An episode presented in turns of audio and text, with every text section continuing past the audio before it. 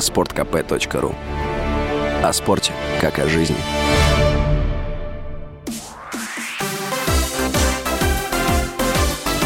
Новости спорта. Футболисты «Динамо» обыграли Ростов со счетом 3-1 в домашнем матче четвертого тура группового этапа Кубка России. В составе победителей голы забили Денис Макаров 44-я минута, Вячеслав Грулев 79-я и Федор Смолов 87-я минута. У проигравших отличился Дмитрий Полос. Также в этой группе выступают Ахмат и Оренбург, которые проведут очный матч четвертого тура сегодня. «Динамо» набрало 7 очков и занимает первое место. Далее расположились Ахмат, Ростов и Оренбург. В следующем туре «Динамо» 8 ноября в гостях сыграет с Ахматом. Ростов в тот же день в гостях встретится с Оренбургом. В другом матче футболисты «Локомотива» обыграли «Химки» со счетом 1-0.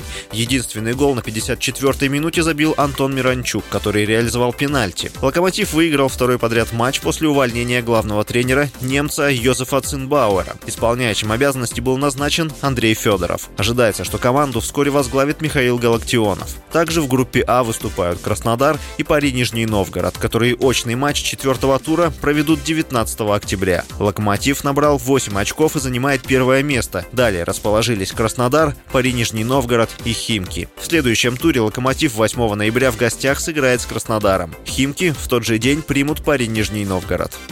Российский футбольный тренер Дмитрий Хохлов заявил, что абсолютно доволен решением суда удовлетворить иск к социальной сети Facebook, владелец которой компания Мета признана в России экстремистской организацией и запрещена. Хохлов подал в суд на Facebook в сентябре прошлого года. По словам бывшего футболиста сборной России, ни он, ни его друзья и знакомые не могут нормально использовать Facebook и Instagram, потому что при любом упоминании его фамилии они получают бан.